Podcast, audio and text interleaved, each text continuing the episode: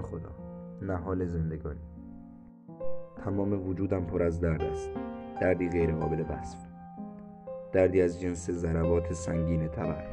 تقاصد چه چیزی را پس می‌دهم از زمان کودکی زمانی که فقط یک نهال کوچک بودم درختان کهنی بودند که به من می‌گفتند تو روزی درختی تنومند می‌شوی. حتی تنومندتر از ما. با آیندهت امیدوار باش. سخنانشان همیشه برایم دلیلی بود برای امیدواری.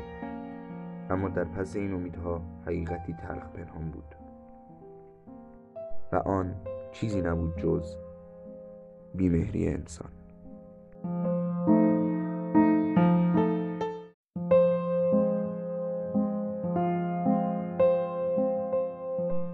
ما درختها همواره از جوانی تا پایان کار به دنبال راهی برای خدمت به انسانها بوده ایم.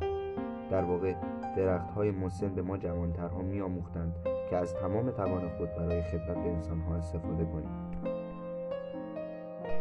اما حالا که آدم ها با نهایت قدرتشان به بدنم تبر می‌زنند با خودم می اندیشم که آیا واقعا ارزشش را داشت.